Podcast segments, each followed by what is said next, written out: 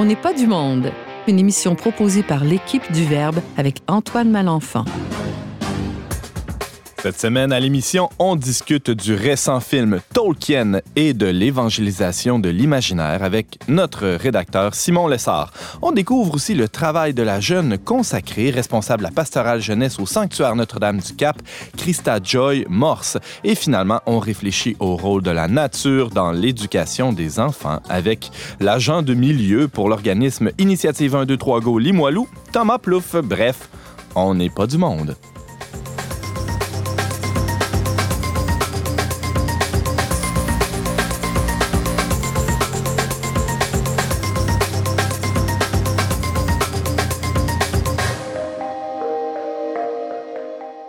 Bonjour à tous, chers auditeurs. Bienvenue à votre magazine culturel catholique préféré, j'ose ajouter, oui. Ici, votre animateur Antoine Malenfant. Je suis aussi rédacteur en chef du magazine Le Verbe et, euh, du, blog euh, du même nom, le verbe.com. Et euh, c'est moi qui, qui, aurai le bonheur de vous accompagner pendant la prochaine heure. J'ai aussi avec moi quelques invités, des chroniqueurs plus ou moins réguliers. commençons par le plus régulier. James, salut. Salut Antoine.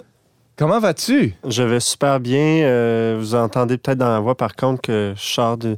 Un rhume, là, fin mai, c'est quand même pas... Début juin, c'est quand même pas drôle. Non, en effet. On veut pas ça à ce temps-là. Non, on veut pas ça, mais, mais c'est pas grave.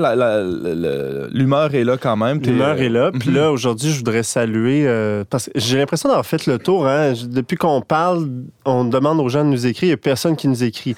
Alors, euh, on va saluer quelqu'un d'un peu spécial aujourd'hui. Monseigneur Pierre-Olivier Tremblay, hein, l'évêque auxiliaire de Trois-Rivières, aussi qui est recteur du sanctuaire Notre-Dame-du-Cap et un grand fan de Tolkien, de qui on va parler aujourd'hui. Donc, c'est la raison pour laquelle on le salue chaleureusement. Puis peut-être qu'on va l'inviter à l'émission éventuellement, venir ben nous parler de Tolkien. Très bonne idée. Alors justement, euh, James vient de l'évoquer, on, va parler de Tolkien, mais aussi euh, du sanctuaire Notre-Dame du Cap. Et on a la joie de recevoir pour la première fois à l'émission Christa Joy Morse. Bonjour Christa Joy. Bonjour Antoine. Alors, euh, c'est la première fois que tu viens On n'est pas du monde. Et tu vas nous parler de, de pastoral jeunesse aujourd'hui, c'est ça? Oui, exactement. Donc, euh, je suis responsable de la pastorale jeunesse au sanctuaire Notre-Dame-du-Cap et notre service s'appelle Cap Jeunesse. C'est quelque chose d'assez unique. Uh Très hâte de t'entendre là-dessus. On reçoit aussi pour la toute première fois à l'émission un nouveau collaborateur et qui, qui est même euh, rédacteur pour euh, Le Verbe, Simon Lessard. Salut. Bonjour. Tolkien, euh, qui, c'est qui ça, Tolkien? Hein? Alors, c'est, euh, j'ai pas besoin de faire de présentation, tout le monde le connaît, le célèbre auteur du Seigneur des Anneaux. Alors, je suis allé voir le film qui raconte sa vie. Euh, je vous en reparle, c'est un film que j'ai beaucoup aimé et qui m'a beaucoup déçu en même temps. Je vais vous expliquer pourquoi. Amour-haine, tout ça dans, dans le même film. Mhm. James? Il faut profiter de l'occasion pour officiellement saluer, présenter Simon à tous nos auditeurs qui est maintenant non seulement rédacteur, employé du Verbe, mais aussi responsable de l'innovation et du développement pour notre magazine. Ouh là là, c'est pas Bienvenue Simon dans l'équipe. Merci, plein de nouveaux projets qui s'en viennent pour le Verbe. Ça va être extraordinaire. Simon a tellement un long titre que ça va prendre deux cartes d'affaires pour rentrer tout ça sur le, même carton. non, on rigole, mais il porte beaucoup de chapeaux et avec, euh, avec brio. On reçoit aussi euh, un invité spécial. Il vient pas assez souvent à mon goût, mais bon, on est heureux de l'accueillir aujourd'hui. Salut Thomas. Salut, salut. Euh, Thomas, il y, a une question qui est dans l'air, hein, on en parle souvent, c'est c'est la, la, nature dans l'éducation et c'est de ça dont tu viens nous parler. Tout à fait. Bien, en fait, ceux qui ont de la mémoire ou qui sont assidus à, l'écoute ont déjà avaient écouté la dernière chronique qui était vraiment en continuité sur les approches euh, alternatives en éducation. Puis celle-ci euh, va plus loin, c'est-à-dire va vraiment au niveau de l'éducation par ce qu'on appelle l'éducation par la nature.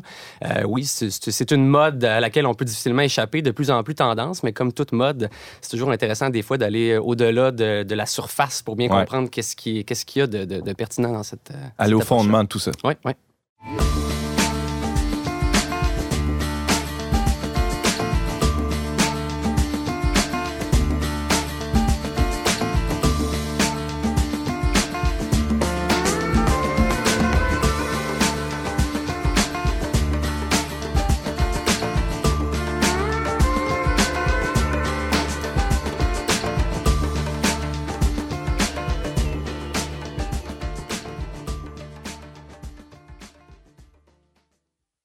Le 10 mai dernier sortait un film intitulé Tolkien. Hein, évidemment, ça portait sur, sur la vie du célèbre auteur anglais qui a euh, écrit, entre autres choses, la, la série Le Seigneur des Anneaux.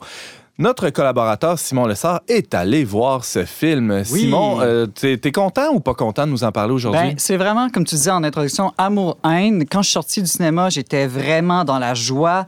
Euh, c'est un film qui, qui, a des beaux, qui présente des beaux idéaux, euh, qui nous remplit de bonheur. Et quand j'y ai repensé le lendemain matin, au fond, j'étais très déçu parce que ça aurait pu être tellement plus. Tu as eu un, un ressac d'amertume euh, le lendemain. hein, On pourrait, On pourrait dire ça. Ah, ben, commençons euh, par mettre la table. là, euh, quelques éléments techniques sur ce film-là euh, qu'on puisse passer aux choses sérieuses tout de suite Oui, après. donc euh, le film euh, vient, euh, est, est fait par un réalisateur finlandais euh, peu connu, euh, Dom Karukoski. Euh, il met en vedette, entre autres, Nicolas Hoult, euh, qu'on a connu, entre autres, dans Mad Max, peut-être, un tout autre type euh, de personnage.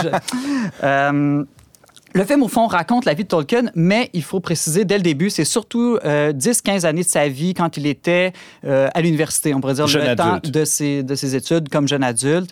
Euh, la thèse fondamentale du film, c'est d'essayer de retrouver toutes les sources d'inspiration de Tolkien qui ont mené euh, à, à l'écriture de son œuvre du Seigneur des Anneaux.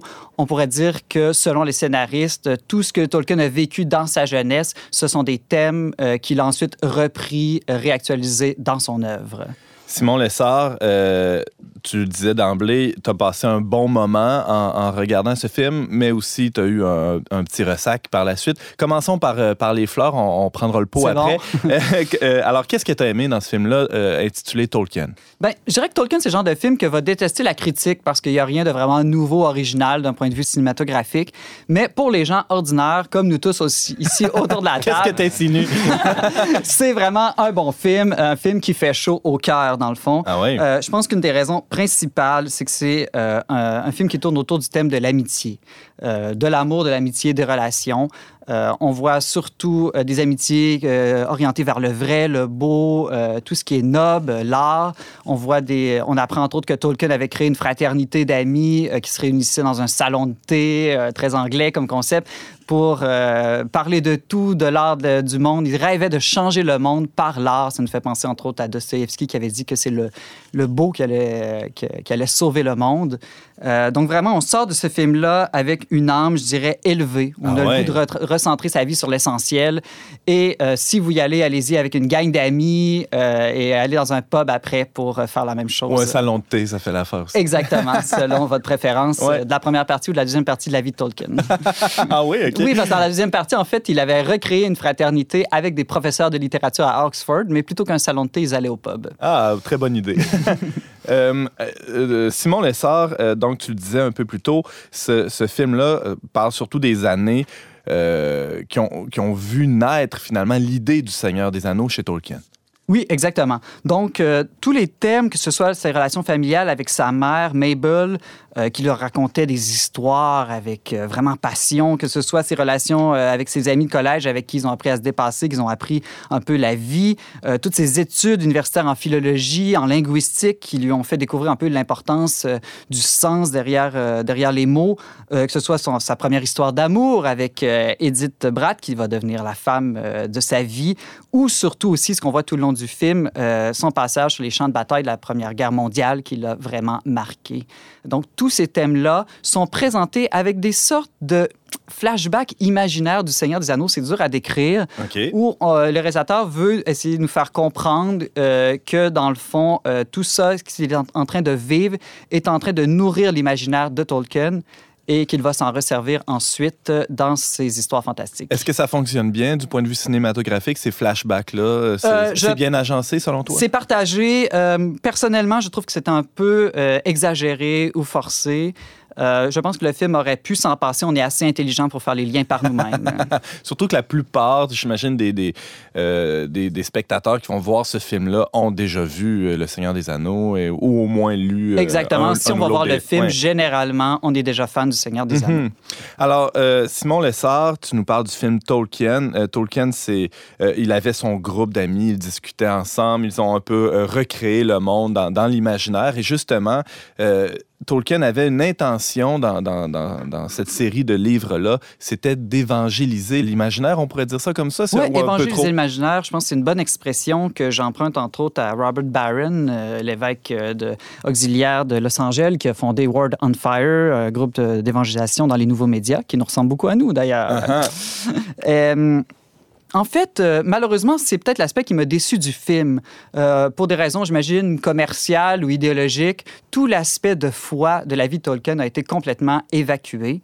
Euh, du coup, on a l'impression que si Tolkien a écrit Le Seigneur des Anneaux, c'était une sorte de manière de psychanalyser son enfance ou au mieux de créer un univers de sens pour la nouvelle langue qui s'est amusé à inventer. Hmm. Alors qu'en réalité, tous ceux qui ont lu des biographies de la vie de Tolkien savent très bien que son premier objectif, c'était, euh, comme tu l'as si bien dit, d'évangéliser l'imaginaire, c'est-à-dire de donner euh, aux gens toute une, une sorte de, de- des symboles, des idéaux, des vertus, des modèles qui vont préparer ensuite à recevoir la parole de Dieu. Si je comprends bien, l'aspect de la foi de l'auteur de Tolkien est, est complètement euh, évacué de ce, de ce film-là. Complètement. euh, et puis, quand on, on- voit un peu un prêtre là, qui l'a influencé, mais or, on sait que Tolkien a dit lui-même que ce prêtre était la figure la plus importante de sa vie. Donc, le fait qu'on le voit apparaître seulement deux fois Hum. euh, dans le film est quand même, euh, disons, très décevant. James Langlois. On sait que Tolkien a eu une amitié un peu plus d'un peu plus près avec euh, C.S. Lewis, hein, Oui. qui l'a influencé au point de vue de la foi, justement. Est-ce qu'il y a des traces de ça dans le film? Malheureusement, non, euh, parce que justement, le choix a été fait de se concentrer sur ses années de jeunesse, alors que l'amitié avec Lewis s'est développée plus tard lorsqu'il était professeur de littérature. Donc, euh, oui, de fait, avec Lewis et euh, Charles William et plusieurs autres, ils avaient fondé plus tard un groupe qui s'appelait les Inklings et qui visait justement de, de changer le monde, d'évangéliser par la littérature. Alors, Simon Lessard, euh, parlons-en un peu de, ces, liens-là qu'on peut faire, qu'on peut tracer entre l'œuvre de Tolkien et, euh, et sa foi. Allons un peu plus loin. D'ailleurs, tu l'évoques dans le texte que tu signes sur le traitdunionverbe.com. Il euh, il y a des liens évidents entre, entre la foi et, euh, l'imaginaire ou l'univers imaginaire que Tolkien a créé. Oui, si on a un peu de culture biblique, c'est pratiquement impossible d'écouter les films ou de lire les livres sans faire nous-mêmes les liens. Euh, je donne quelques exemples. Euh, généralement, on va présenter les, les grandes figures de, de- de Frodo ou Bilbon, selon euh, la langue qu'on préfère, euh, Gandalf, Aragorn, comme des figures du Christ. Donc, Frodo serait, par exemple, le Christ prêtre qui porte sa croix pour sauver le monde dans le sacrifice de sa vie. Gandalf serait plutôt le Christ prophète qui est mort, ressuscité, transfiguré, qui guide par sa sagesse et ses miracles, disons, la communauté. Sinon, Aragorn, le Christ roi qui règne sur le monde des vivants et des morts et qui revient pour prendre possession de son royaume. On a des liens aussi avec Sauron, qui est évidemment une figure euh, de, de Satan qui cherche à, à- à contrôler tout le monde en divisant par l'orgueil, euh, la- soif de pouvoir. La constitution de la communauté aussi. Oui, de- exactement, qui- qui- euh, qui, qui- fait penser aux premiers apôtres, la communauté Ah ouais. de l'anneau. Euh, c'est aussi une des premières grandes histoires dont l'objectif n'est pas d'aller chercher un trésor, d'aller trouver quelque chose, mais de se défaire de quelque chose, Hmm. ce qui reprend évidemment euh, toute l'histoire biblique où il faut se défaire du péché, par exemple. Wow. Euh, tu parles d'histoire, justement. Euh, Il y, a- il y a quelque chose d'assez intéressant dans, dans, dans l'œuvre de Tolkien, c'est qu'il a très bien compris qu'on aime se faire raconter des histoires. hein, et, et la Bible, d'ailleurs, est truffée d'histoires, Simon Lessard. La Bible est truffée d'histoires et Tolkien l'a bien compris. Euh, L'argumentation de la philosophie, de la théologie, ça touche un petit nombre de gens qui sont plus brain, on pourrait dire. Mais euh, la majorité des gens sont des gens plus concrets, des gens qui aiment l'art, qui aiment être touchés euh, dans toutes les dimensions de leur être, corps, cœur, esprit, imagination, mémoire. Et donc Tolkien l'avait bien compris, il faut s'adresser à ces gens dans la totalité de ce qu'ils sont, en nourrissant euh, leur imaginaire. C'était aussi pour lui une œuvre de pré-évangélisation, c'est-à-dire que Tolkien avait déjà saisi à son époque que le monde était de plus en plus sécularisé, que les gens étaient devenus des analphabètes culturels par rapport au langage biblique. Il y a de cela une centaine d'années. Une centaine d'années à peu près. Alors aujourd'hui, c'est encore plus nécessaire. Donc Ouais. Tolkien se disait avec Lewis et d'autres, euh, ce qu'il faut, c'est redonner aux enfants. Bon, Tolkien pensait s'adresser surtout aux, aux jeunes, mais finalement, finalement, ça s'appelait aux grands enfants que nous sommes aussi. Euh, il faut leur euh, redonner toutes, toutes sortes de symboles, d'idées et d'idéaux, qui le jour ensuite où ils vont lire pour la première fois la Bible ou entendre pour la première fois la bonne nouvelle, ils vont dire Waouh, c'est ce dont j'avais toujours rêvé. Au fond, nous tous ici autour de la table, on rêve de tuer des dragons, de conquérir des princesses, d'avoir un prince charmant. On rêve de sauver le monde, de trouver un trésor. On rêve de magie, mais on dit c'est-tu plate, c'est pas vrai, ça existe pas ce monde-là. Eh bien, le jour où on découvre l'Évangile, on fait waouh, je pensais que ça existait pas, mais non, ça existe pour vrai. C'est simplement que j'y ai accès par la foi. C'est un monde invisible, un monde surnaturel, mais je peux vivre une vie euh, intense et abondante comme dans les récits fantastiques. C'est assez facile en modernité avancée, on pourrait dire comme ça, de, de tomber dans le piège de la, pas de la désillusion, mais du désen- désenchantement. hein. C'est d'ailleurs la, la thèse de Marcel Gauchet ou même de Max Weber un peu avant lui. Euh, Et Tolkien est en, en porte-à-faux complètement avec, ce désenchantement-là. C'est une œuvre de réenchantement euh, du monde. Et, euh, et comme tu disais, la Bible est truffée d'histoires. Donc, euh, pour, pour la Bible, que ce soit Genèse, Exode, euh, la vie même de Jésus ou des premiers chrétiens, euh, c'est un conte, c'est une histoire. On est tous des enfants, on aime se faire conter des histoires. Et je tombais sur un beau texte de Lewis où Lewis fait cette remarque intéressante. Il dit lorsque des visions différentes du monde s'affrontent, celle qui gagne, c'est pas celle qui est la plus argumentée ou la mieux argumentée, c'est celle qui raconte le mieux son histoire. Wow. Et il dit, nous, les chrétiens, on a un avantage. On a la plus belle des histoires, celle qui va de tout temps, tout lieu, toujours plus toucher les gens. Et non seulement c'est la plus belle, c'est la plus profonde, la plus intense, mais elle est vraie. Donc, euh, elle a d'autant plus de force. De quoi nous donner euh, tout plein d'idées euh, au, au- au- au niveau de l'évangélisation. On va en parler euh, plus tard cette semaine aussi dans, l'émission. Il y a, plein de, chantiers au niveau de l'évangélisation jeunesse, entre autres, mais voilà que, que tu nous donnes plein de bonnes idées, Simon Lessard, à, partir de ce film-là de Tolkien. Même s'il évacue la question de la, foi, tu le disais un peu plus tôt, il y a la question de l'amitié qui traverse tout le film. Et juste pour ça, tu penses que c'est une, bonne raison d'aller le voir? Oui, je pense que c'est une bonne raison d'y aller avec des ados, des amis plus ou moins croyants, avec des, des fans du Seigneur des Anneaux. Euh, et surtout, c'est ça, allez-y en amis. Et puis, peut-être pas obligé d'aller le voir au cinéma, vous pourrez l'écouter en streaming euh, dans quelques temps. Autour de la table, pensez-vous euh, aller voir euh, Tolkien, Christa Joy? Ben, maintenant que tu en parles, ça m'intéresse beaucoup. Et puis, j'avais lu un petit peu hier soir sur le film et euh, le réalisateur disait qu'il ne savait pas comment exprimer la foi de Tolkien. Donc, en fait, là où le film en est maintenant, ben, c'est peut-être le réalisateur qui euh, se laissait évangéliser dans son imaginaire. Et je trouve ça intéressant parce que je crois qu'il y a beaucoup de personnes aujourd'hui qui vivent quelque chose de la foi, mais n'ont pas les mots ou les images pour l'exprimer. Donc, euh, ça m'intéresse beaucoup d'aller voir ce film, puis ça peut peut-être euh, être un bon point de départ pour des personnes qui sont dans mon entourage. Ex- Exactement, parce que l'idée de pré-évangélisation, c'est justement, c'est moins explicite. Donc, c'est plus, on suscite un intérêt, un désir. Et euh, je pense que ça touche davantage les hommes et les femmes d'aujourd'hui. Simon Lessard, tu nous parlais du film Tolkien sur la vie et l'œuvre du célèbre auteur anglais euh, du même nom, hein, qui est, c'est encore dans les cinémas au Québec. Rappelons que tu travailles maintenant pour Le Verbe, euh, Le Verbe à notre plus grand bonheur. Et euh, comme rédacteur et responsable d'innovation, on peut te lire dans nos pages et sur le blog le-verbe.com. D'ailleurs, sur ce blog, il y a un billet signé par toi-même intitulé L'amitié sauvera le monde. Merci Simon. L'amitié sauvera le monde, qui est une- un peu une recension, une critique de ce film-là dont tu viens de nous parler. Euh, on va pouvoir t'entendre euh, régulièrement on- à On n'est pas du monde désormais. Merci beaucoup d'avoir été avec nous. Merci à vous.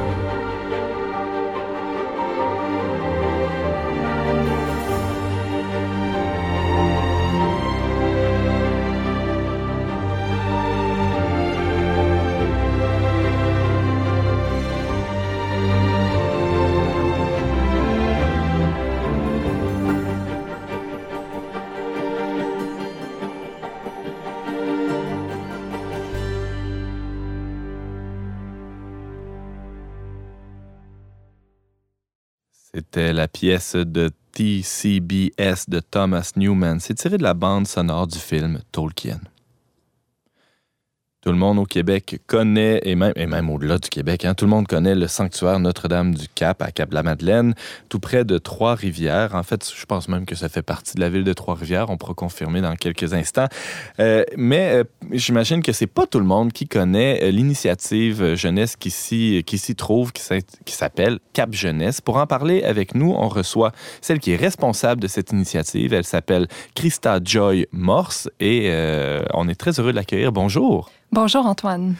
Alors, Christa Joy, Morse, il euh, faudrait que tu nous expliques euh, rapidement, là, avant de commencer, qu'est-ce que c'est Cap Jeunesse? Alors, Cap Jeunesse, c'est euh, un service de pastoral jeunesse par et pour les jeunes. Ça a été fondé en 1985, après la venue du pape Jean-Paul II au Canada, dont son passage au sanctuaire Notre-Dame-du-Cap comme pèlerin.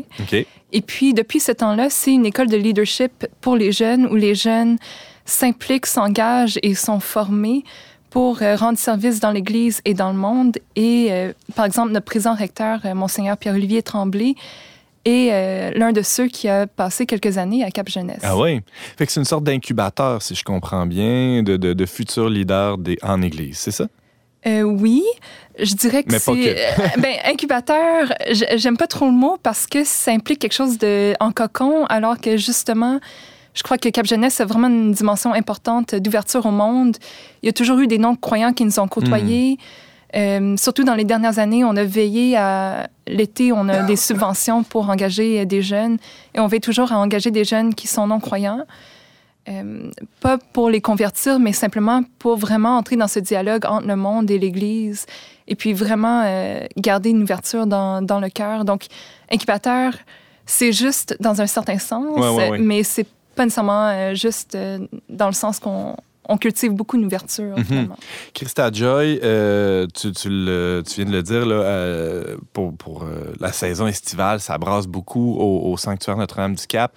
Il y a des milliers, des milliers de pèlerins qui passent par là, dont plusieurs jeunes, j'imagine, et pas tous des jeunes qui ont, qui ont la foi ou qui ont une foi, disons, active. comment vous vous situez, comment vous vous positionnez dans, dans ce contexte-là, vous, à Cap Jeunesse? Ah ben, c'est vraiment super intéressant parce qu'on a un demi-million de visiteurs par année. Donc, c'est quand même, c'est beaucoup, mais l'oratoire Saint-Joseph, je pense qu'ils ont 7 ou 8 millions, quelque chose comme ça. Sainte-Anne-de-Beaupré, c'est euh, à peu près le double de nous. Donc, oui, c'est beaucoup de personnes, mais en même temps, euh, la plupart des jours, on agit à échelle humaine. Donc, on peut vraiment interagir avec les gens directement. Vous traitez jamais avec un demi-million de personnes d'un coup, c'est ça que tu Non, même le temps le plus occupé de l'année en nous, on a 45 000 personnes en neuf jours, mais c'est vraiment le temps le plus occupé. Noël aussi. Mais on a quand même toujours le temps d'interagir avec les gens. Euh, même quand on interagit avec un, groupe de 20, 40, 100 personnes, il reste qu'il y a un contact euh, vraiment direct avec eux. Et puis, euh, ça, c'est une des choses fantastiques avec les sanctuaires aujourd'hui qui font, euh, depuis 2017, partie du Conseil pour la nouvelle évangélisation. Donc, euh, ce qui veut dire qu'on a vraiment un rôle dans l'évangélisation. Et on voit que sur les terrains, on a un peu catégorisé de manière fonctionnelle les, les, personnes qui viennent. On a des pèlerins fervents, donc les personnes typiques qui vont venir pour la messe, le chapelet, voilà, vraiment dans une démarche traditionnelle de pèlerin. On a des, des touristes visiteurs qui parfois sont ceux qui ont le plus d'ouverture, et j'inclus ici les pèlerins, mais ils ont vraiment une ouverture parce qu'ils veulent apprendre sur l'histoire, le lieu. Et puis, on a les chercheurs de sens qu'on appelle donc des gens, peut-être un peu comme le, le réalisateur du film de Tolkien, qui, euh, qui, qui, cherchent, euh, qui ont quelque chose de la foi peut-être, mais voilà, qu'il exprime dans les mots d'aujourd'hui, ben, je crois en quelque chose, mais pas en l'institution, ou bien... Qui ont beaucoup plus de questions que de réponses, euh, qui, qui, portent euh, justement ces questionnements-là, oui. James Langlois. Euh, je fais une parenthèse sur, tu disais que les, sanctuaires sont comme membres de... Le, Conseil pour la nouvelle évangélisation, oui. c'est comme de facto, surtout que tu as un sanctuaire, tu fais partie de ce conseil-là? Bien, en fait, nous, c'est parce qu'on est un sanctuaire national. Donc, on, même si notre recteur est un évêque, c'est un mandat qu'on lui confie personnellement. On ne fait pas partie du diocèse en tant que tel, même si on y est directement, euh, géographiquement plutôt. Donc, euh, notre supérieur direct, à quelque part après le recteur, le CA, le visiteur euh, qui est au-dessus de lui, bien, après ça, ça va directement à Rome. Ah Alors qu'il y a d'autres sanctuaires qui sont diocésains ou même paroissiaux. Donc, je connais pas les technicalités de comment ils sont rattachés à la congrégation, mais il reste qu'il y a vraiment un lien direct avec cette entité-là à Rome. Donc, si je comprends bien, votre, votre mission principale, votre mandat principal, oui, c'est d'être un, un, lieu d'accueil, mais vous avez toujours en ligne de mire l'évangélisation, c'est ça? Euh, j'espère qu'on l'a toujours en ligne de mire, mais il reste que euh, l'Église elle-même a besoin d'être évangélisée puis ah d'être conscientisée à ça. Donc, moi qui travaille en pastoral, c'est sûr que, euh, en plus, ça tombe dans, dans mes cordes. Donc, c'est quelque chose dont je suis extrêmement consciente, mais même pour mes collègues qui peuvent être non-croyants, mais incluant ceux qui sont croyants, c'est pas toujours si évident que ça. Et je pense que ça reflète aussi la situation dans l'Église où on a une clientèle, entre guillemets, très traditionnelle et qui est acquise et fidèle et qui a des besoins qui, euh, à quelque part, peut être en clash avec euh, des personnes qui expriment leur croyance, leur spiritualité d'une manière beaucoup plus euh, libre ou non traditionnelle, mais qui ont des besoins aussi qui viennent chercher quelque chose à l'Église. Et donc, il faut qu'on apprenne à harmoniser ces deux-là. Puis, à quelque mhm. part, c'est l'évangélisation de l'Église qui se fait à travers ça. Euh, Concrètement, à Cap Jeunesse, Christa comment vous harmonisez tout ça? Comment vous faites votre, votre part là, pour, que, pour que ce clash-là, comme tu l'évoquais, soit, soit réduit ou atténué? Donc, je pense que ça passe beaucoup par l'engagement des jeunes eux-mêmes. Puis, à travers cet engagement-là, il y a une formation qui est reçue. Et on côtoie vraiment constamment des non-croyants qui ont toutefois une ouverture. Et on essaie de les engager eux aussi hmm. euh, dans la mesure, euh, enfin, dans les choses dans lesquelles ils peuvent participer. Et puis, il reste que c'est vraiment ce dialogue constant, cette relation de frères et sœurs finalement qu'on développe qui fait qu'on peut euh, être conscient comme croyant fervent à quelque part de la qualité de la vie spirituelle et de la vie humaine engagée des jeunes qui ne sont pas nécessairement croyants. Et par exemple, une initiative euh, qu'on a, c'est les soirées festives pour les jeunes adultes, euh, surtout de 18 à 30 ans à peu près. mais ça peut commencer à 16 ans aussi. Donc, c'est une soirée où on aborde parfois un thème euh, d'une fête, donc la Saint-Valentin, l'Halloween, avec euh, un temps de jeu ludique lié à la fête, une discussion autour de la fête et de ses origines, son lien avec le christianisme. Et enfin, on a souvent un petit temps de prière, comme ça peut être euh, un temps à la lumière des cierges pour exprimer une action de grâce, une intention de prière qui est assez courte. Et puis justement, le 15 juin, on a un événement qu'on appelle le Méga Christotech qui s'en vient. C'est parti de l'initiative d'une jeune qui va travailler avec nous cet été, qui a un AEC en pastoral, mais qui n'a jamais fini son école secondaire et qui termine cette semaine. Elle avait le goût d'avoir un bal de finissant. Et on a dit pourquoi pas inviter tous les jeunes à célébrer leur, euh, leur bon coup de l'année. Et en fait, on vend les billets à un, un billet de 10 pour deux personnes pour qu'ils puissent euh, amener un ami et leur faire connaître ce visage joyeux de l'Église. Et là, ça va être euh, les robes, euh, les, les, les, les, habits chics. Tout le monde va se mettre vraiment là, à, son, son, plus chic, comme un bal, finalement. oui, c'est ça, tenue de soirée de Tenue de soirée, oui, c'est ça. James Langlois. Et après la Christothèque, ceux qui le veulent peuvent participer à la Christothérapie au centre d'Alliance Pour réparer les pots cassés de la non, mais sérieusement, on appelait ça Christothèque parce qu'on aimait beaucoup l'idée d'avoir une fête qui est en lien avec nos valeurs, mais il reste mm. que ça va être très, très ludique. Euh, la musique de party, euh, des animations, un cours de danse, euh, puis évidemment un temps pour célébrer nos bons coups. C'est génial. Euh, si je comprends bien, euh, Christa Joy, vous partez des, préoccupations. Des... Ben, L'Église a fait ça depuis l'origine, hein, finalement, partir des, fêtes païennes, même des fois, puis en, mm-hmm. christianiser un peu tout ça pour mener les gens tranquillement à, une rencontre avec le Seigneur. Euh, Simon Lessard, tu as une question pour Christa Joy? Oui, non, mais c'est plus un commentaire. En fait, je trouve ça extraordinaire. L'évangélisation des jeunes par les jeunes, c'est toujours ça qu'on dit qui, fonctionne le mieux. aussi, une Église qui est capable de fêter, d'être décomplexée.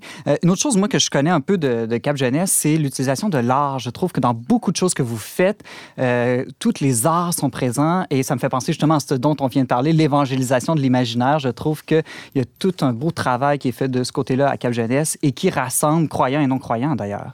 Oui, exactement. Et puis, par exemple, cet été, on met sur pied un extrait du Petit Prince. Donc, ça va être joué en, duo. On a deux duos de jeunes qui participent, mais on fait aussi beaucoup de musique, des arts visuels. Euh, ça fait vraiment partie de, de nos fibres, euh, c'est quelque chose qui ouvre à quelque part les horizons et puis Mhm. participe peut-être à ce réenchantement du monde. Oui, justement. exactement. Surtout quand on va euh, dans le temps de Noël, dans les, les jardins, je sais pas comment vous appelez ça, les jardins de Noël avec de la musique là, et des crèches, euh, on a vraiment l'impression d'être dans un monde surnaturel. Oui, tout à fait. Christa Joy, tu nous parles de Cap Jeunesse, euh, de, de- de cette initiative là, par les jeunes et pour les jeunes qui se trouve au sanctuaire Notre-Dame du Cap. Toi-même, euh, tu es, tu es très, très jeune, ben, toute jeune en, en tout cas, et tu, euh, tu as un parcours un peu particulier. Et qu'est-ce qui. J'aimerais ça t'entendre sur, euh, sur un peu ce parcours-là, ce qui a fait que tu as abouti euh, à Cap Jeunesse et que tu en es même responsable aujourd'hui? Alors, euh, ben, c'est un parcours d'une vie finalement. hein. Je pensais à ça avant l'émission. je suis le chemin, la vérité, la vie. Mais si je suis là où j'en suis aujourd'hui, c'est parce qu'il y a eu un chemin de vérité où j'ai connu le, le Dieu vivant. Mm. Euh, puis ça commence vraiment euh, étonnamment avec euh, le sacrement de la, première, ben, de la communion et puis de la confirmation. Je m'en souviens vraiment bien et je me souviens d'avoir vécu quelque chose de très fort. Mais si j'avance un peu dans le temps, autour du temps où je suis allée à l'université, je suis en fait entrée à l'université en médecine, à l'université McGill, ce que beaucoup de personnes ne savent pas aujourd'hui. J'en parle pas si souvent. Et ça m'a vraiment posé question parce que très rapidement, je me suis pas sentie à ma place. Et j'ai comme réalisé que j'ai jamais pris le temps de hum, d'écouter Dieu puis de ben, de lui laisser la chance d'exprimer qu'est-ce qu'il avait à dire sur ma vie finalement. Puis euh, je suis restée dans le programme trois ans parce que j'avais vraiment besoin de ce temps-là pour discerner. Puis ben, j'étais pas si sûre que ça si je voulais quitter la médecine ou vraiment continuer. Mais c'est comme devenu clair que j'avais besoin de passer à autre chose. Euh, et puis par après, je suis entrée chez les Carmélites à Montréal. Donc c'est une communauté monastique, cloîtrée. On prie beaucoup, mais pas tout le temps, comme les gens peuvent s'imaginer. Il y a du travail, il y a des temps en communauté. Et puis pour moi, ça a été vraiment une expérience euh, complètement fondatrice. J'ai vraiment reçu une belle formation intellectuelle. Euh, c'est sûr que la vie communautaire, est, on y apprend beaucoup. Et puis la vie de prière aussi, que j'ai vraiment cultivée à chaque jour, euh, a été vraiment, vraiment, euh, est vraiment ancrée en moi aujourd'hui. Mais malheureusement, j'ai eu des problèmes de santé. Puis pour d'autres raisons, ça n'a pas marché. J'ai dû quitter la communauté de Montréal.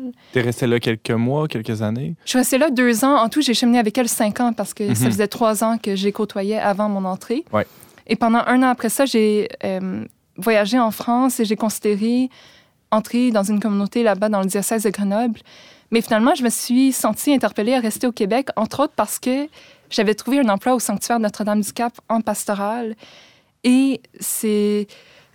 Je pensais que ça serait temporaire pour un an, peut-être le temps de discerner, mais ça m'a tellement accroché. Puis pour moi, tu sais, mon premier appel au Carmel, c'est tellement euh, quelque chose que je- dans mon existence est authentique puis qui me fonde. Un quelque part qui est encore là aujourd'hui, mais euh, Dieu est le Dieu de vie, puis il m'a ouvert une nouvelle porte grâce au sanctuaire. Et puis je me suis comme rendu compte, ben finalement, je vis ma vie consacrée déjà aujourd'hui. Ça fait six ans que je chemine pour ça. J'aboutis plus que je recommence finalement. Et puis, euh, ça n'a pas été facile parce que l'organisme est en transformation. Le contexte d'église n'est pas toujours facile quand aînés et jeunes se côtoient, mais c'est très riche. Et puis, à travers tout ça, finalement, euh, j'ai fini par faire des, vœux privés euh, définitifs. Donc, c'est pas quelque chose d'officiel, mais quelque chose de vrai pour moi que je porte et qui a vraiment aussi changé ma, ma manière d'approcher les choses. Et donc, cette première année d'expérience et puis aussi les vœux, je crois, m'ont préparé à devenir responsable de la pastorale jeunesse en octobre passé, euh, en 2018. Donc, euh, c'est comme si euh, cet, en- cet engagement-là m'avait vraiment ouvert à, ma propre dimension de leader, la dimension maternelle en moi au, au sens fort du terme. Quand je mets ma main sur l'épaule de quelqu'un, c'est plus pareil. Je materne pas les jeunes, mais je vois que j'ai de quoi là. Pour les Simon met- auditeurs, Simon vient de mettre sa main sur l'épaule de Christa Joy. Mais euh, je vois qu'avec les jeunes, euh, voilà, mon engagement me permet d'avoir une stabilité qui me permet de les accompagner dans leur Mm. formation, puis euh, en même temps que je les amène à s'engager, de- d'aussi leur permettre d'évoluer en tant que personne humaine. Voilà, donc euh, c'est un peu comment je suis arrivée à Cap Jeunesse, et puis euh, voilà, je suis pas prête d'arrêter, Euh, ça va continuer encore un bon bout, je pense. c'est pas un détail tout ça parce que j'imagine que tu apportes beaucoup de, ce que tu es dans, cet organisme-là, de, cette initiative-là. D'ailleurs, tu viens de, l'évoquer très clairement. Le fait d'avoir fait ce choix-là, de, te consacrer complètement, ben, ça te donne une liberté que tu n'aurais peut-être pas autrement dans tes relations avec les autres, si je comprends bien, c'est ça? Oui, c'est clair. Je m'attendais pas du tout à ça. Je sentais juste le besoin de m'engager puis de commencer à, à m'engager dans le long terme, finalement, pas juste de manière ponctuelle. Mais c'est clair que euh, je vois que au niveau relationnel, ça m'a en fait vraiment débloqué. Hum. Euh, ben, j'étais libre avant, je pense, mais, mais vraiment, ça m'a donné un surplus de liberté. Puis ça m'amène aussi dans les relations d'amitié de vraiment d'approfondir puis de soigner la manière dont euh, j'interagis avec les personnes. Christa Joy, tu euh, nous parlais de, Cap Jeunesse, l'organisme euh, dont, tu es responsable au Sanctuaire Notre-Dame du Cap, et aussi un peu de ton parcours, hein, de euh, tous les éléments qui ont fait que tu as abouti là il y a de cela quelques années. merci beaucoup de ton passage à On n'est pas du monde et on invite les auditeurs à, aller te faire un petit coucou cet été au Sanctuaire? Oui, vous êtes les bienvenus tout l'été, surtout du 15 juin au 15 où on a euh, un espace pour les familles et les jeunes qui est ouvert. Et puis, vous pouvez consulter notre site euh, Facebook. Euh, c'est Facebook barre oblique C Jeunesse pour voir tous nos événements. Merci, Christa Joy. Merci. Et si seulement je n'avais pas à boire la coupe, mais c'est pas comme je le veux, mais comme tu. Et si seulement tu n'avais pas fermé les yeux, mais c'est pas comme je veux, veux,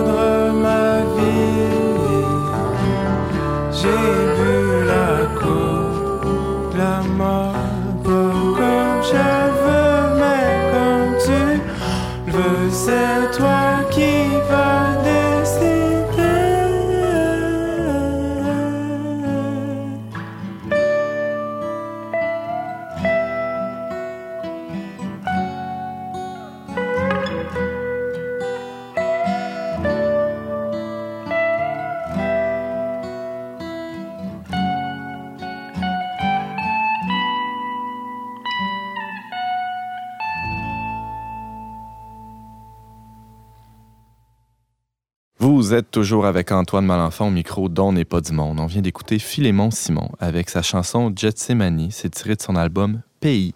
C'est sorti le 24 mai dernier. À la revue Le Verbe, on travaille euh, très fort ces jours-ci à sortir un numéro d'été sur le thème de l'écologie, de la création, euh, toutes ces belles choses, les fleurs, les oiseaux, les grands champs de blé, etc.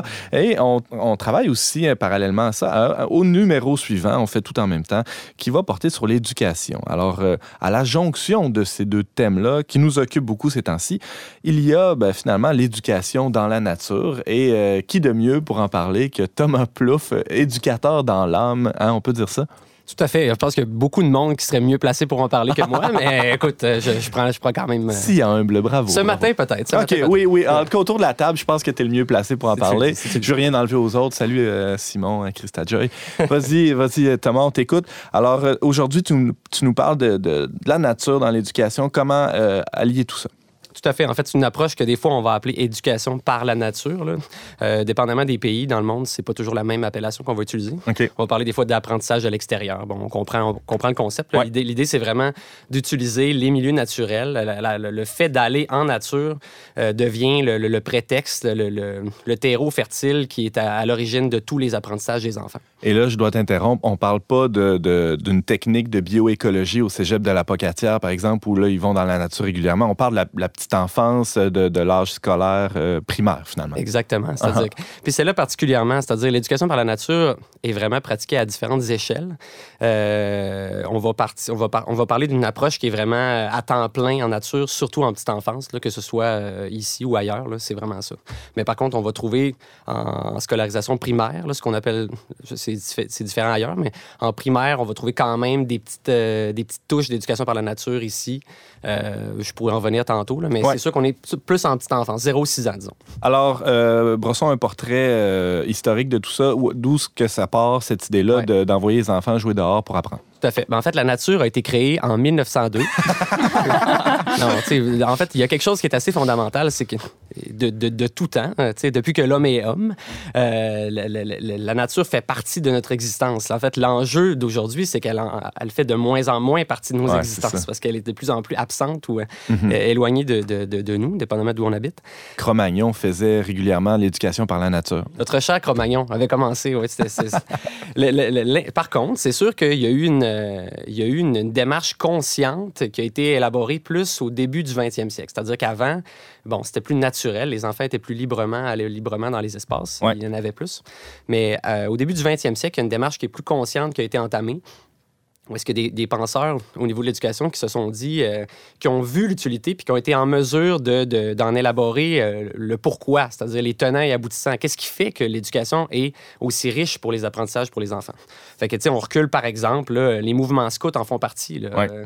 Euh, c'est un très bel exemple qui se poursuit encore aujourd'hui de, de mouvements qui utilisent le milieu naturel pour faire toutes sortes d'apprentissages, que ce soit des apprentissages sociaux, mais aussi des apprentissages plus académiques, on va dire, ou connaissances, ou bon. Mhm.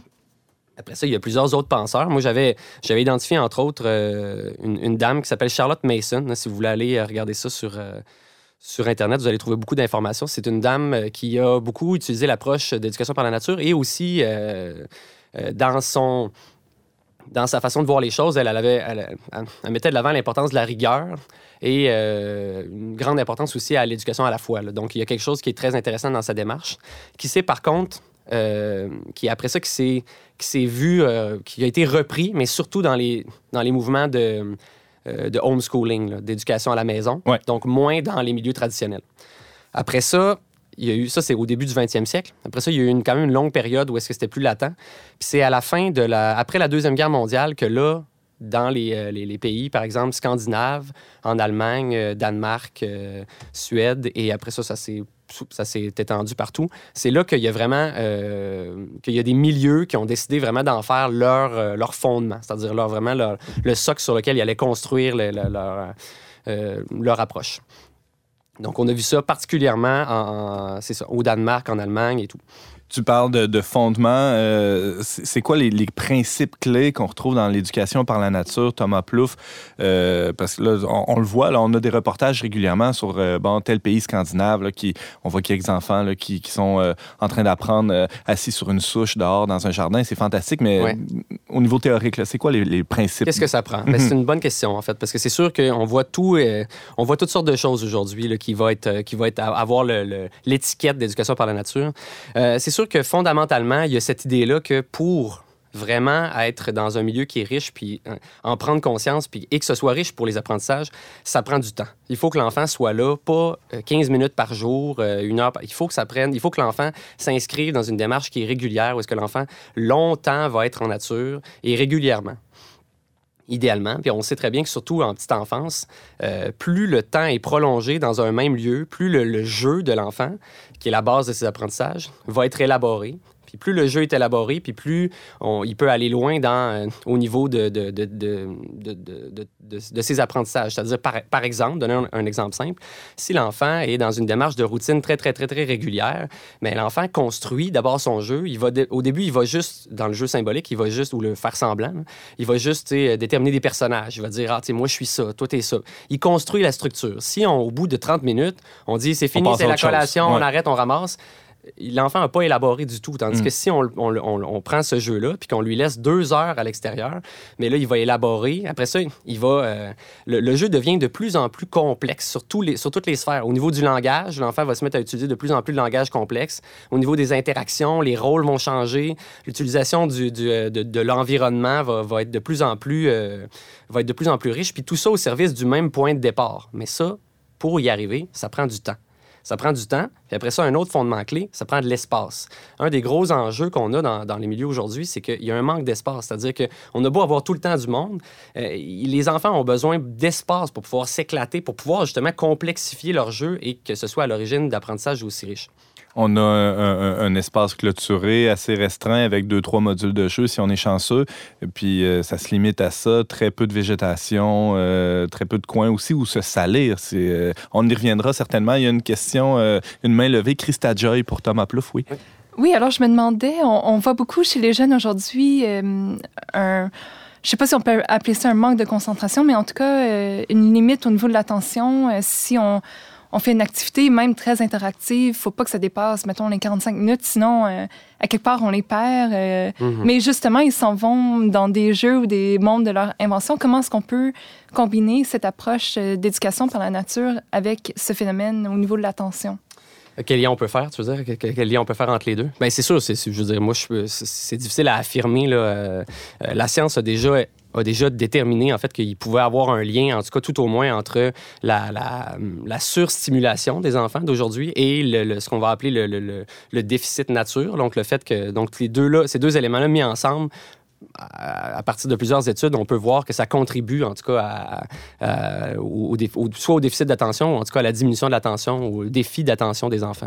Ouais. Simon Lessard. Oui, euh, je t'écoute, là, puis je suis tout emballé, puis c'est sûr, dès que j'ai des enfants, je les envoie dans une garderie en nature. Mais en même temps, j'ai la petite voix en moi qui me dit euh, est-ce que c'est pas un peu rousseauiste, romantique, tout ça? On les laisse dans la liberté, ils vont auto-apprendre par eux-mêmes. Et puis quand ils vont devenir adultes, ils n'auront pas après à obéir, à avoir de structure, puis ils n'auront pas de contenu, ils sauront rien, quoi. À moins que leur bureau soit dans la nature aussi. là. Oui, C'est ça. Bon, pas sûr euh, que- on, on- on verra, hein, ça dépend toujours euh, pour qui travaille. Thomas. C'est une très bonne question. En fait, on dirait que c'est arrangé avec le gars des vues. Parce que oui, c'est sûr, c'est une préoccupation qui vient, qui revient souvent. Euh, dans l'approche d'éducation par la nature, il y a différents courants. Mais c'est sûr que euh, euh, il y a cette idée-là qu'on est en petite enfance. hein. On est en- donc en petite enfance, le- le- le- la rigueur va être euh, ou l'importance de rigueur va être différente. C'est-à-dire des fois, euh, on a tendance à prendre la rigueur puis en faire de la contrainte. Mhm. Euh, par exemple, si on veut apprendre la patience à un enfant, mais on peut avoir différents, différentes façons de voir les choses. On peut soit lui dire, à le mettre dans des situations de jeu, de jeu dirigé par l'adulte, puis lui dire non, tu attends ton tour, tu dois prendre ta place, puis penser que parce qu'on le met dans des situations euh, forcées, puis qu'on lui dit quoi faire, mais qu'il va intérioriser l'idée que il faut qu'il soit patient. Mais la patience, euh, c'est Ça peut être avec un plant de tomates dans la cour aussi, la patience. la ça? patience. En Ou fait, ça, ça travailler 8 prend heures sur son château de Lego. Mais oui, effe- oui, effectivement. C'est-à-dire que la patience, comme toute, l'enfant apprend dans le concret, dans, dans le vrai. C'est ce qui, c'est dans, sa mani- dans la manipulation puis dans le vrai qu'il va apprendre, surtout en petite enfance. C'est-à-dire que de plus, plus l'enfant va, va évoluer, puis plus le, le- le rôle de l'adulte va être différent. Mais c'est sûr que euh, c'est ça. Donc, la, la rigueur peut être établie et peut être mise en place dans un contexte où on a ouvert euh, les espaces. Un autre élément important, c'est que c'est pas parce qu'on ouvre l'espace qu'on donne plus de liberté à l'enfant qu'on est dans du laisser-faire. Ça, c'est un enjeu important. Euh, c'est effectivement très, très souvent la critique que les gens vont faire en disant, ben c'est ça, tu sais, c'est les adultes qui, finalement, ils se déchargent de leur, de, leur autorité puis ils disent, ben laissons-la aller puis tout va bien aller. tu sais. C'est pas tout à fait ça. C'est-à-dire que l'adulte a un rôle, un rôle qui est très important où il va venir soutenir l'enfant dans ses questionnements. Il va complexifier lui aussi ses apprentissages. Par exemple, euh, je sais pas moi, la nature en soi a, a- a- tout à offrir à l'enfant. Tu quand, quand on est dans un milieu riche, euh, on, on vient une journée, on revient, la- on revient le lendemain, puis Dans le, même, dans le même milieu. dans- puis- exactement dans le même milieu et tout a changé. Euh, nous, on a, des, on, a, on a un projet, entre autres, au domaine de Mézeray. Et ces temps-ci, c'est la période des marées, les eaux montent. Il y a toutes sortes de questionnements scientifiques à avoir avec ces, ces environnements-là. Donc, l'adulte, son rôle, c'est d'être à la fois soucieux de l'enfant, de le laisser jouer, mais aussi, des fois, d'orienter son regard vers certaines choses. Avez-vous vu la marée? Qu'est-ce qui fait que, qu'est-ce qui fait que ça a monté? Écoutez les hypothèses des enfants, les laisser élaborer. L'adulte n'est pas absent du décor, il est présent. Mais par contre, un, un élément important, c'est qu'il n'est pas en posture de, de direction du jeu de l'enfant. C'est-à-dire qu'il ne va pas, lui, imposer à l'enfant un jeu ou un type d'apprentissage. Il est là en soutien à l'enfant pour enrichir puis complexifier ses apprentissages. Euh, les, les mains se lèvent sans cesse. Oui, Christa Joy, euh, une question pour Thomas. Ben, je travaille beaucoup avec les tout petits moi-même et puis je m'inspire beaucoup de la méthode Montessori, mais finalement, je me rends compte que ça ressemble beaucoup à ce que tu décris comme. Moi, j'utilise plus dans l'éducation à la fois, mais euh, même avec des enfants de deux ans, ça marche très bien. On les accompagne dans leur jeu, puis on fait simplement ouvrir des perspectives, euh, les intéresser à des questions de spiritualité ou de foi, les faire allumer une bougie. Donc, euh, est-ce qu'il y a des liens concrets entre cette Entre méthode puis Montessori? Tout à fait. En fait, l'élément de base est, le même, c'est-à-dire qu'on parle d'une pédagogie émergente où est-ce que l'enfant est au centre de ses apprentissages, puis l'enfant est, considéré comme compétent. C'est-à-dire que, et là, je fais une nuance euh, dont j'avais parlé la dernière fois, c'est pas parce qu'on considère que l'enfant a les compétences pour apprendre qu'on considère qu'il n'y a rien à faire sur le plan moral. C'est deux choses à distinguer, c'est-à-dire que la morale et les apprentissages, puis tout ça, c'est pas tout à fait la même... euh, On, on peut pas, dans ce cas-là, faire un amalgame. Sur le plan des apprentissages, là où il y a une similarité avec Montessori et avec les autres approches dont, je parlais la dernière fois, c'est qu'il y a cette idée-là de pédagogie émergente qui fait que l'enfant, on lui fait confiance, on l'enrichit avec un environnement qui est très stimulant.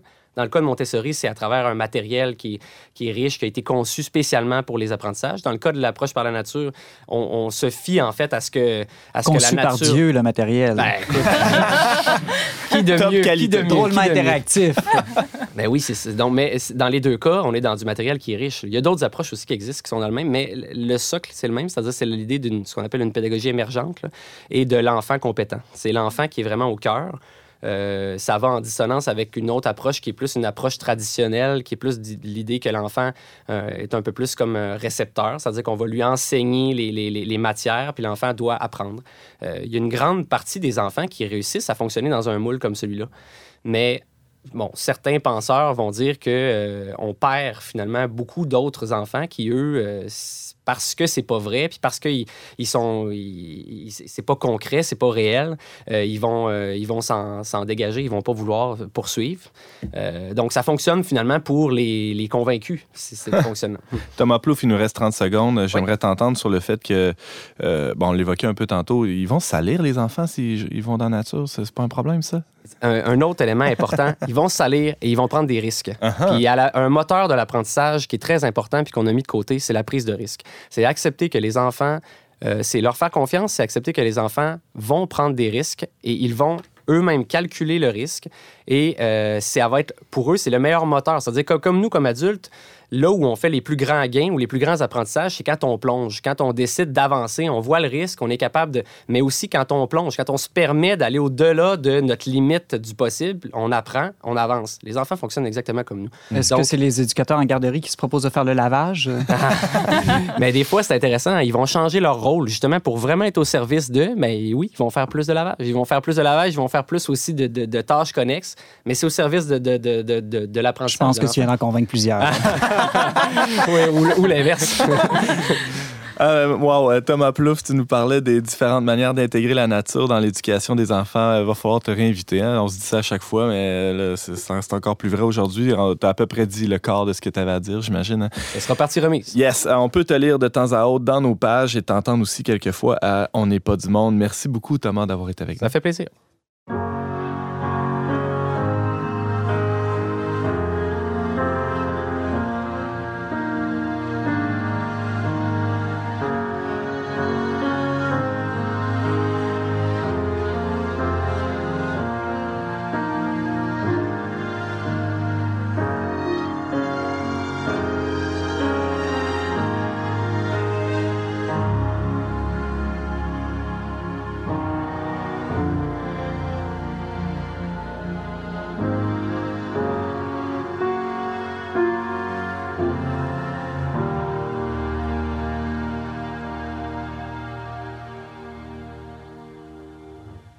I'd love to see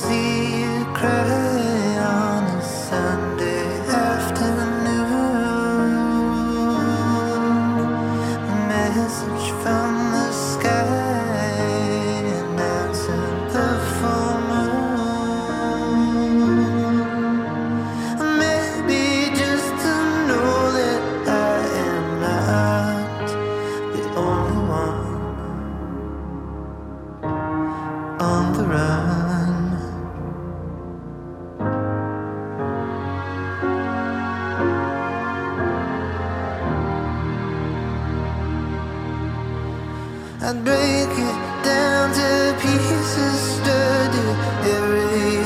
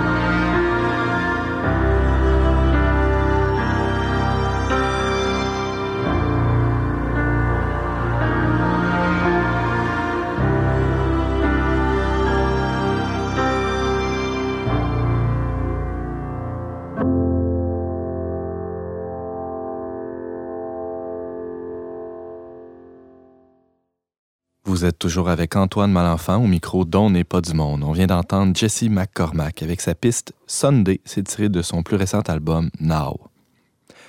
On parlait cette semaine du film Tolkien avec notre rédacteur Simon Lessard. On évoquait aussi la vocation et on abordait le travail de la responsable en pastoral jeunesse euh, à Cap Jeunesse, hein, au sanctuaire Notre-Dame du Cap. Elle s'appelle Christa Joy Morse. Et euh, on parlait aussi de la nature au service de l'éducation avec Thomas Plouffe, qui est agent de milieu pour l'organisme Initiative 123 Go Limoilou. Merci d'avoir été des nôtres. On vous attend la semaine prochaine, même heure, même antenne, pour un autre magazine dont on n'est pas du monde. Aux choix musicaux, James Langlois. À la réalisation technique, Yannick Caron. À l'animation, Antoine Malenfant. Cette émission a été enregistrée dans les studios de Radio Galilée. On remercie le Fonds Roland Leclerc pour son soutien financier.